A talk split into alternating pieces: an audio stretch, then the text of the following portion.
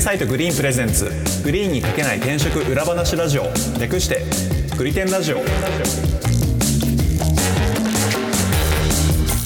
はいグリテンラジオパーソナリティの株式会社アトライの伊畑ですよろしくお願いします同じく株式会社アトライの今夜ですよろしくお願いしますそして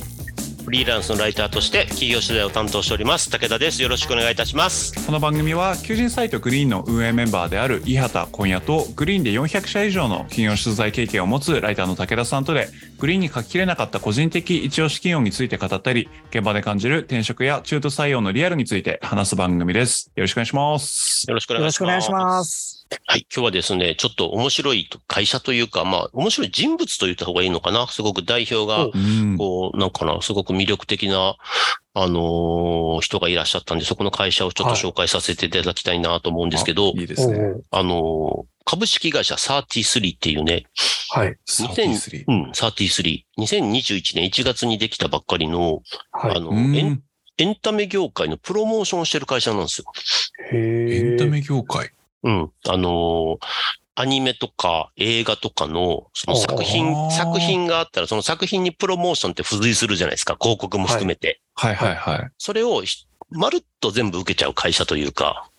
へへーー例えば PR もやれば、広告もやるし、うんうんで、なんかクリエイティブが必要だったらそれも作るし、へで、あーの、さ、えー作品の公式の SNS のアカウントとかもやってるんですね。全部。一社で。あじゃあなんか広告代理店っぽい感じあるけどそれプラスアルファであ、結構そうそうそう。だあの、普るって感通じはなん、ですねそう。あの、大体、広告代理店が受けて、その下でそれぞれ専門会社がついてるようなうんイメージだと思うんですけどー、そうですうねんうんうんそこを要するに広告代理店を基本的には通さずに、こう、まるっとこう、配給会社であったりとか、からこう、受けるという会社。へえへー面白いあの、業界自体が、なんていうのかな。すごくやっぱ人気の業界なんで、エンタメ業界は。うんうんあの、すごく、なんだろうな、えっ、と人、人気があるから、なかなかね、その、入りたいと思っても入れない業界なんだけど、はなんかそこにこう、その代表は、もともとエンジニアだったのに、いはいそえの、どうんもともとエンジニア、理系の出身で、大学出身で、ではい昔からずっと映画好きだったんだけど、い、いから好きだって言っても、好きを仕事仕事にするもんじゃないのと思って、で、うん将来将来は、その、お父さんもなんかエンジニアかなんかだったんで、こう理系に進んでエンジニアだったんですって。あうんうんうんで、それで働いてたんですけど、その、エンジニアさんってこう、すごい楽しそうなんですって、働いてて。あーはいみんなやっぱりこう、技術が好きだから、はいはいはいはういんうん例えばちょっと障害起こったら、よっしゃーみたいな盛り上がって、こう、すごく楽しそうに働いてたんですって。あーはで、それを見てた時に、あ、僕はこの人たちで勝てないなと思ったらしいんですよ。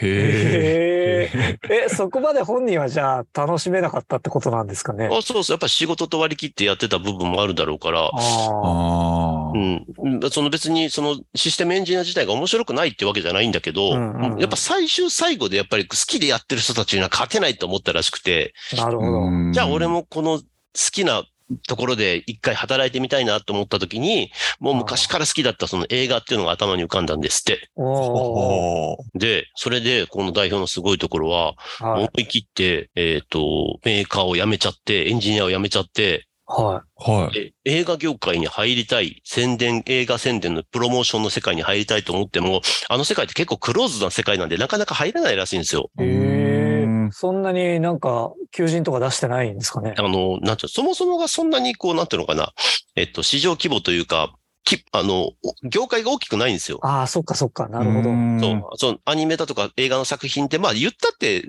年間数百本ぐらいじゃないですか。はうい。ん何万本もあるわけじゃないから、そんそんなに人がいないんですよ、そもそも。そのプロモーションに携われる人が。ううんん。なので、なんていうのかな、その、まず業界に入るのはしんどいらしくて、難しいらしくて、はいはういんはい。うんなその難易度が高いというよりも、要するになんかこう、知り合いがいたりとか、なんか縁故がないとなかなか入れなかったりするんですって。はい。なはるいほど。はい。で、そこでなんとかこの業界に入れないかなと思って、一番最初に、えっと、映画館のスタッフから始めたんですって。えすごいですね。そこえエかンらジニ始アめ辞めるてっていうスのタがッ。フ。アルバイトで、 しかも、ええ。へえ。少しでも映画に近いところにいようと思って、ああ。で、アルバイトで映画館のスタッフをやってたら、で、それがやっぱり正解だったみたいで、はい。こううん映画の配給会社から、その、はいその映画、その映画館の仕事は夜がメインだったんで、ああの昼の間、インターンで働かないかって配給会社の人から声がかかったんですって。はへえ。で、そこの配給会社で働くことになって、インターンで働くことになって、で、ちょっとより、こう、えプロモーション、映画プロモーションの世界に近づくわけですよ。い。おうおうおうえ、ち、ちなみに、あの、エンジニア辞めたのっていくつくらいの時だったんですかね。えーっとね、30前後ぐらいって言ってたね。ああ、なるほど。なかなかの年いってからだよ。そうですね。すごい若いわけではないですすね、ごい若い、すごい若いわけじゃない。もう大学卒業してからだから、もうそこそこの年齢。まあまあ、まあ逆に言うとこっから油乗ってくるとこだよね。そうですよね。まあそうですようねんん。そこで、そうやって映画が、映画業界に入って、で、プロモーション会社に入ったんだけど、で、そこが、その作品がなくなっちゃって解散することになっちゃって、はい。で、またこう、うんうん映画業界での仕事がなかったら、また別から声がかかって、で、そこでまた映画プロモーションの世界にこう入ろうと思った矢先に、ははなんかそこの会社で、その、まあ、経歴がバレて、えエンジニアしてたのって話になって、い。まあ、バレるでしょうね。 そう、そう。で、じゃあさ、うちでさ、アプリ作ろうよって話になって、 い。まあ、なんかな自社でなりますよね。そう、自社でアプリを作り始めて、で、気がついたら3年間ぐらい、またエンジニアやってたんです って。ああ、なるほどで。あーあれってなって、俺俺映画プロモーションの業界に入りたかったのになんかアプリ作ってるぞってなって、いや、これじゃいかんいかんと思って、その3年間ぐらいそうアプリを作りながら、もう会社はね、その映画のプロモーションやってますから、もういろんな人材がいるわけじゃないですか。うんはいもうその人たちがどんなことをしてるのかってことにもう聞き耳を立てて、こはいう盗むようにこう業界のこう、なんていうのかな、仕事を覚えていったんですって。別にそのはい携わってるわけじゃないのに。はい。へえ。そう映画のプロモーションというのはこういうもんだっていうのを自分なりになんとか学んで、で、そこでもう思い切って独立したんですって。えー え、その状態でですかそう。全然その実務に関わってないってことなんじゃないですか、それ。そこはね、もう本当度胸だと思いますよ。もうわうす宣ごいあ宣伝プロデューサーっていう肩書きをもう名乗っちゃって、はそれでもう独立しちゃったんですって。したら運よく、その、は映画のプロモーションの話が一件来て、で、はいそれをちょっとヒットさせたーんですね、そこそこ。ーうーん。したらもうそへーこからは要するに宣伝プロデューサーとしてね、もう実績ができたわけですから、うんうん。そこからこうトントントンと仕事が来るようになって、すごいな。で、そうしてるうちに、こう、なんか、共同でその33を立ち上げた人っていうのが、えっと、広告代理店の人だったんですって。うーん。うん、某、某老舗の広告代理店の方でしで、で、その人と一緒に、なんかこう、映画の宣伝ができるんだったら、もう自分たちで面白い映画を海外から買い付けて、配給会社をやろうよって話になって、おおすい。ごい。あの、で、えっと、買い付けてきて配給で自分たちで宣伝するっていう会社を立ち上げたんですって。えうえ、ーそうなんだ。うん。映画配、映画の配給会社を立ち上げて、で、そこもなんかそこそこうまくいって、はうい。んえうん。ーえなんかそれは33さんではない会社ないない会社の前の会社、前身前身の会社というか、まあ、ああ、前の会社。うんはいはいうーん。で、それをやってて、そこそこ、あの、軌道に乗り始めて、なんだっつってたかな、あの、外国配給、え外国映画配給協会みたいなのがあるんですけど、そこにも、はい。えー加盟させてもらって、うんで、まあ、いい感じでビジネスが伸びてた時にコロナ禍になって映画産業自体が止まっちゃったんですって。はあ。まあ配そうか。そう入れなか配給ったですもんね。うん配給するその新しい作品が生まれてこないんですよ。うんうんなるほど。もう、え、え、え、その映画の制作自体が止まっちゃったんですって。はういん。で、確かにどうしようっていう話になって、でもう一回こう会社を辞めて、それぞれ別の道をあ歩んで、もう一回立て直そうかみたいな話もしたけど、いや、ここはちょっと攻めようよって話になって、はいその結局、うんなんだろうな、そのね業、業界がまたちょうど変わりつつある時だったんですって、その時って。うんあの。ね、ネットフリックスとか、アマゾンプライムとかうんうん。はがどんどん出てきた時で、はもう映画を、その映画会社が作って、配給会社がそれを買って、映画館で上映して DVD 化するっていう、そのビジネスモデルが崩れつつあったんですって。あ。ああなるほ。ど。確かに、ここ数年、その感じありますよね。もうネットフリックスなんか自分たちで映画作って、それを自分たちのプラットフォームで配信して、それを自分たちのプラットフォームで売ってるじゃないですか。うはん。だから、もうビジネスモデルが、映画業界のビジネスモデル自体が変わってるのに目をつけて、い。はい。もその宣伝プロモーション、今までやってきた業界っていうのも変わるぞと。はい。うんだったら、、その、なんだろう、その業、その業界にいると、プラットフォームがダメになったら自分たちも煽りを食っちゃうから、はい。プラットフォーム関係なくエンタメ業界っていうところにフォーカスして、はい。どんな要するにプラットフォームでも対応できるプロモーション会社を作ろうよって言って、33を立ち上げたらしいんですへえ。へえ。よ。面白いでしょ。だから、そういう、なんだかな、えっと、経歴があるから、この33っていう会社が面白いなと思ったのは、その、いわゆる業界スタンダードというか、その、業界のその規制概念とか、今までのやり方っていうものを、なんていうのかな、全部違うやり方をどんどん導入してるんですね。うん。うん。例えばなんだろうな、えっと、さっきも言ったけど、その未経験の人が業界に入りづらいっていう構造が結構あるんですけど、はうん。あの、33はもう積極的に未経験登用してるんですよね。い。ええ。ああ。そのやっぱりその時代が変わってるから、やっぱり新しい感性持ってる人がやっぱり必要だっていうんで、はいはいはい。まあ本当に PR の経験があったりとか、多分 SNS をやったことありますよとかっていう経験があれば、その業界は全然未経験でも取り、取るっていう、うあー。そっん。。かそっか、なるほど。新しいタッチポイントとしてのそうそ SNS うそうそうそう。とかが必要になってくるってことですよね。だからそれでそのなんか今までだったらそのなかなか入れなかったような映画業界にこの33っていうのがこういう、こう、ちっちゃいこう風穴、風穴を開けてるというか、はいはいはいはいうん。まあ、そっか、ネットフリックスにしろ、あの、アマゾンプライムにしろ、作品を作ってもそれを宣伝する会社、自分たちで宣伝するわけじゃないですもんね。うん、そうなんですよね。そのでプロモーションという意味では必要ってことですね。そうで、その、なんだろうな、その、アニメも最近携わってるんですけど、そこの会社。うはん。い。は例えば今、上映されてるあの、ブルージャイアントっていう映画とか、はいはいはこい。の会は社いはが、いここの会社がやってるんですけど、い。すごいな。なんかえ、アニメなんかもなんかあれが変わってて、その、うんいわゆる制作委員会方式っていうのをアニメっていうのを大体取ってるんですけど、うんうんうん。はい。その昔は、えっとね、パッケージ会社って呼ばれるその DVD を作ったりする会社が大体幹事だったんですって。ええへーだから最終的にそこで儲ける。で、アニメスタジオとテレビ局が一緒になって制作委員会を作ってお金を出し合って、なおかつお金を集めて、で、アニメを、あアニメスタジオが作ってテレビで放映して、それを DVD で売ってグッズを売るっていう一連の流れなんですね。はいはいはい。なるほど。で、それも要するに最近は、あの、なんだろうな、もう全世界配信とか可能になってきてるから、うはい。ん。そのアニメスタジオが逆にこう幹事になって、アアニメを作る、アニメを作って全世界で配信してっていうビジネスモデルに変わってきてるんですって、結構。ええ 面白いな。そう。だから、そのクライアントが、その、直接クリエイターだったりするんですって。なるほど。へえ。今まではその映画会社があって、さらにそのあー中にその映画を作ってるクリエイターたちがいて、で、それを配給会社が買ってきてってやってたやつが、もう、もう今クリエイターが直接作品をもうどんどん世界に配信するような世界になってるから、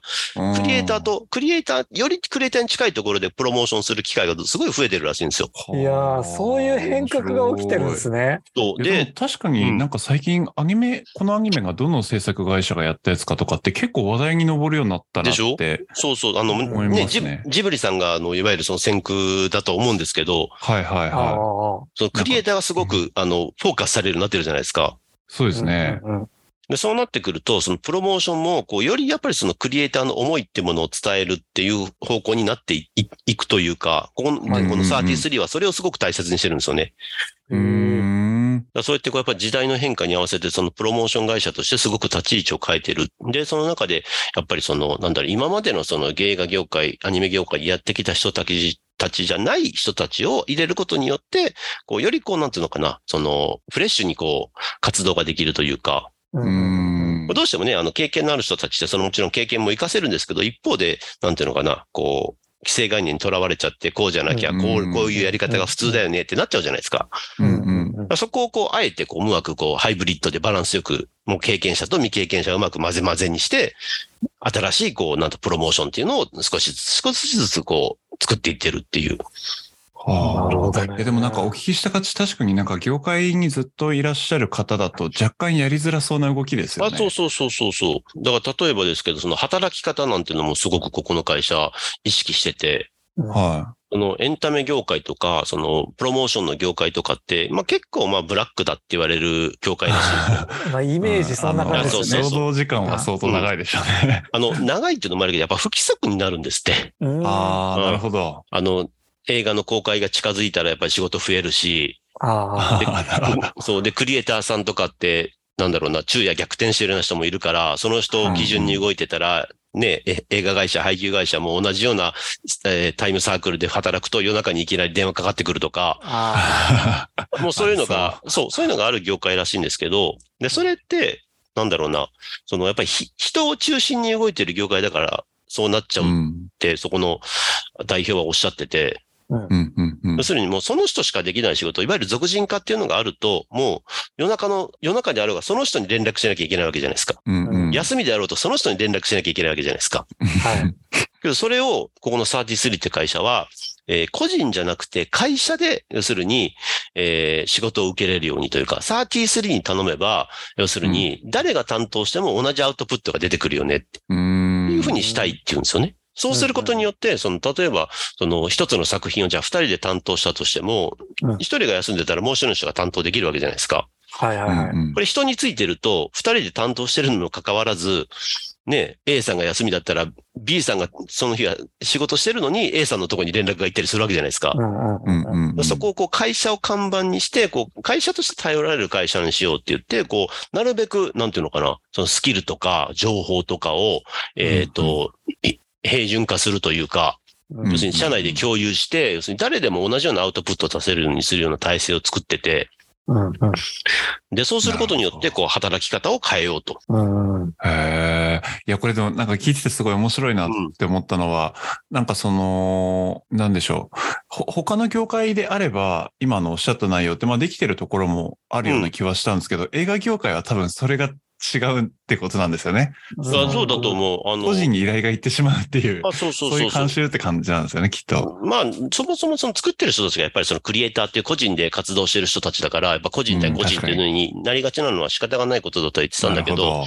まあなんだろうな、あの、世の中の普通のビジネスで当たり前って言われてることがもう全然当たり前じゃない業界らしくて、そうなんだ。で、多分、それじゃあもう若い人たちは定着しないし、うんうん確かに。で、そもそもがその映画業界、アニメ業界じ自体が基本シュリンクしてるじゃないですか。うーん。で、さっき言ったみたいにその配信とかって業界構造が変わってる中で、うんそのその新しいそのプラットフォームっていうところにちゃんと対応しようと思うと、やっぱり若い人たちがやらないと、なんだろうなな、るほせ映画制作して配給して映画館で見てもらってっていう、そのやっぱり既存のビジネスモデルっていうものに固執しちゃうと、やっぱりもう、やっていけなくなっちゃうから、うんそのためにこそ、こう、やっぱりこう、新しいことをやっていく。うんうんうんで、ここの社代表のすごく僕がいいなって思ったところって、なんかそういうのを、なんか、なんていうのかな、こう、錦の見旗を上げないというか、こう、冗談に構えないというか、うんこう、業界改革だとかって、大きい、こう、なんか旗をさ、はためかすんじゃなくてさ、なんか粛々と自分たちの会社はこうしよう、自分たちの会社はこうしようっつってこう、まず自分たちからっていうところから実践してるのがすごくいいなと思ってて。はい。えー、なんか結構聞いてる感じ、なんか、あの、なんか情熱派というか、結構なんか、イケイケな感じなのかなとか思ったんですけど、いや、そういう感じじゃないんですね。うん。あの、話し方もすごく物静かな人で、へで、うん、なんと言えばいいのかな。すごくその、うちに秘めてるこう情熱はあるんだけど、こうなんか、あの、あまりこうなんかこう人と揉めるようなタイプじゃないから、え。へえ。社員もに対してもなんか話し方とかすごく優しくて、へえ。結構年離れてる社員が多そうだったから、本当になんか気のいいお兄ちゃんみたいになってて、えあ、社この内かのなんか、うんこの会社は面白いだろうな、働いたらっていう、特に、特に若い子たちはと思って。で、そのプロモーションのスキルはもう圧倒的に持ってるわけですから、えうんうん。あの人の下で働くと多分若い子たちはいろんなことが学べるだろうなと思った会社なんですよ。なんか社内の空気感はどういう感じだったんですか社内の空気感。あのね、これたまたまだって言ってたんだけどね、女性が多かったんですよね、すごく。へへえ、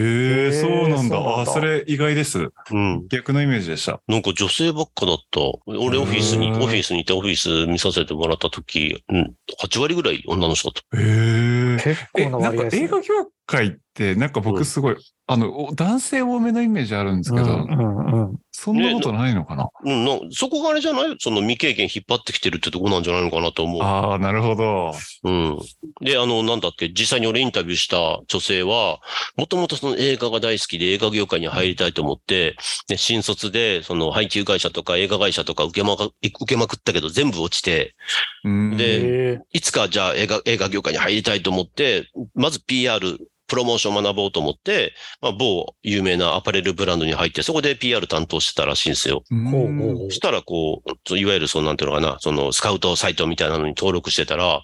あの、33からポーンとスカウトメールが飛んできて、う。で、あえで、あったら、もうすごく優しそうな人で、もう未経験でも、その PR、プロモーションのスキルがあるんだったら全然いいよっていう話なんで、入って念願が叶いましたって言ってたりとか。へえ、え。いや、いい出会いだな。そうそうそういいですね。うん。その人、本当になんか経歴的にバッチリというか、そうだよねその、すごい合ってるんでしょうね、うん多分。あとはなんか、え、え、なんていうか、外国、外国人向けの、その、観光案内媒体みたいな雑誌み、冊子みたいなの作ってる会社で、はいその、そこの会社の SNS アカウントを運用してた人も、なんか同じように映画好きだからって言って募集したら入れて、今、へアカウントの運営から今、ディレクターになって、アカウントの、なんだろうな、えっ、と、戦略考えるところから全部1年ぐらいでそこまでステップアップしてやってるって言ってたから、え、はあ。ここ入るとすごい。なんか映画好きな人が採用対象になるんだったら相当広いですよね。そうね。そうね。ただ、あの、小屋さ映んも画だっ、て映映画好きです、ね。映画好きだけじゃ務まらないと言ってた。ああ、まあ、そりゃそうなんうんだ、やっ ぱり。あの、まあ、そりゃそうでしょ。 なん、なんつ、なんて言えばいいのかわかんないけど、その、うん、やっぱりその情熱であったりとか、そうんの、スキルアップする、したいっていう強い思いであったりとか、うん。うんいう、まあ、上、上昇志向がないと、やっぱりただ映画好きだけじゃ務まんないとは言ってた。やっまあまあ、そうですよね。ぱりね、あの、伸びてる会社だから、本本当に、あ、の、言われてる作業だけじゃなく、自分からどんどん動けばいろんなことできると思うから、そういう意味では本当に積うん極、積極的にこう、いろんなことをやってみたい人にとってはいいと思いますよ。うんん。うん。うん。うん。いやでもなんか採用するときのなんかメッセージとしてすごいはっきりしてるから、なんうんかそうですね。いいなって思いますね、聞いてて。原稿は書きやすかった。ああ、ですよね。いや、でもやっぱり前提映画好きっていうのがあってこその、うん皆さんこう入社してくるのかなっていううんうん。のがあるかそうら、ですね。そうなんか、社員全員がその好きを仕事にできてる感じっていうのはありそうですよね。 うん。ああ。うん。あとはね、最近、その去年かなあの、特にそのアニメっていうのに力を入れたっていうところがあったんで、もともとはその映画好きが集まってるけど、最近はアニメっていうのもすごく、この会社の中で伸びてるらしいんで、うんね、さっき言ったブルージャイアントもそうだし、あの、ゆるキャンの映画とかもやってたっていうから、はいプロモはーい、シゆョンるキャン。いや、今僕、サイト見てるんですけど、関わったさっき、めちゃくちゃ有名どころ多いですよ。そうなんですよ。うん。今出たやつ以外も、あとはチェーンソーマンのアニメのプロプロモーションと、怪獣8号も、まあ最近あれたしね、あとサイコパスも。早々のフリーレンなんか、私読んでますいやもん、漫画で。。そうすよねここはなんかその、うん。まシーカあーの、もあるし。代表はも、代表はもともとその映画が好きだったけど、やっぱりこう、はい日本、日本にとってそのアニメっていうのはね、すごいコンテンツなので、ここはやっぱ今後可能性があるっていうんで、こう、ここは、去年はちょっと、あの、重点的にそこにフォーカスしたって言ってたんで、うんへえ。いや、すごいなと思って、本当に有名ところが多いな。そうね、インインディペンデントのね、小さな独立系のインディーズのプロモーション会社でここまで任せてもらってるのって、やっぱり実績出してるから、あの、うん結果出してるからそうだでとす思ようんだよね。ね。いや、すごいな。なんかそこで働いて、もともとその、あの、宣伝業界で長く働いてる人が言ってましたけど、やっぱりその、PR も広告も、その SNS 運用も、クリエイティブもっと全部やれるっていうのは、そのやっぱりトンマナっていうのがすごい、トトンマナってわかるかなその、はいはいわかります。うんあ、の、トーンというか、そういうものがやっぱり、なんか、一つ、一本筋が通るんだって。それとやっぱりはいこう、はいはい拡散力が出てくる、みたいなこと言ってたね。なああ。るほど。いや、それめっちゃ大事だと思いますね。やっぱりその映画の、特になんか原作があるやつとかだったら、うんその世界観を理解しちゃってるじゃないですか。そうのん。生活者側が。だから若干なんかで、あの、なんだろう。あの映画の告知でこう言ってたのになんかこっちだとこう、なんか印象違うなみたいなやつって気づいちゃうと思うんですよ。そうそうそうそう。うん違和感として。うんっていうのすごい大事な気がしますね。そこ大事ですよがね、ねどうしてもやっぱりその、なんていうのかな、こう、別の会社がやると、こう、分かっててうも、こう、んとなっちゃいがちなんですよね。そうですよね。そこまでコミュニケーションしきれないですよね、会社間で。同じ社内にいたら、本当隣のデスクにいるわけだから、そうこんの、そのコミュニケーションはすごい密だと思へまえ。たさっき言ったそのクリエイターから依頼が来るみたいな話あったじゃう。ないですか。うんうんその配給会社ではなく。うんうん面白い、うんうんそれも結構なんか結構大事だなと思ってて。うんうんうん。ですクね。リエイターの世界観をしっかりやっぱりとんまな揃えてうん。うんプロモーションするのって結構大事ですよね。大事ですなんかね。うんうんうん。配給会社、まあ配給会社って言っちゃっていいかわかんないですけど、違うクリエイターじゃない人がやっちゃうと変なプロモーションになっちゃう場合があったりとか。そうなんですようね。んうんうで、んさらにこの受け手側も、いわゆる一般的な広告代理店だったら、要するにエンタメ業界だけじゃないこう広告もやってるわけだから、そこもまたずれてくるんですよね。うんううんうんん。うんうんそうですよね。えー、奥深いっすね。そう、だからその、取材の一番最初冒頭に言ってた言葉が、その33はなんで作ったんだって言った時に、クリエイターが自分の作品を世に出す時に、そのプロモーションのパートナーとして最初に名前が浮かぶ会社になりたいって言ってたんですよ。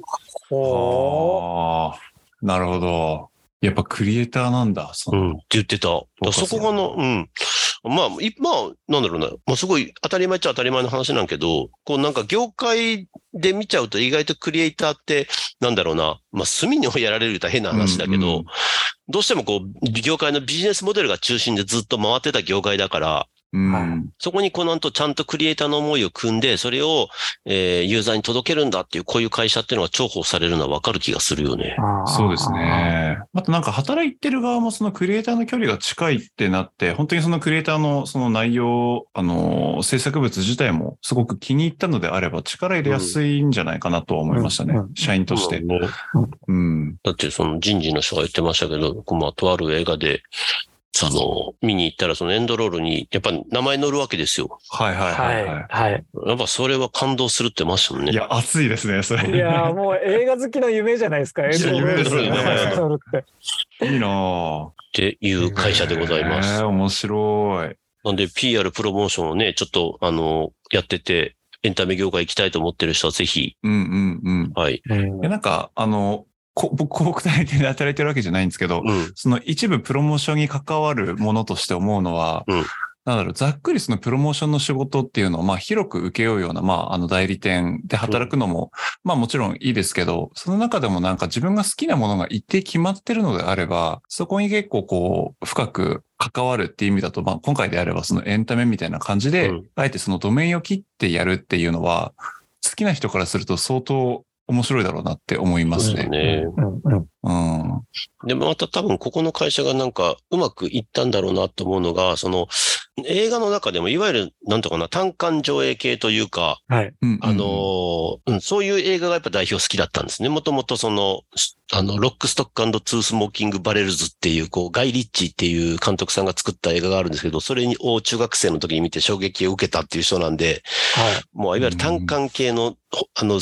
配給会社もやってた時もそうですけど、単管系の映画をずっとやってたんで、はい。いわゆるそのなんかハリウッド系の映画じゃないからこそできるっていうのもあると思うんですよね。うんうんうんあだからハリウッドのドリームワークスの映画とかだったらなかなかここまで多分回ってこないと思うんですけど、あ、やそうですね。うんっぱりこうなんかニッチなこう作品、けどいい作品だからこそ、こうなんかここの、うんあの、感性とかそのセンスとかやり方っていうのはやっぱり光ると思うんですよね。はいはいなるほど。なるほど。その辺の目の付けどころというか、スタートポジションも結構良かったのかもってことなんですかね。だと思います。その映画好きっていうと、その映画ってもいろいろありますから。うんう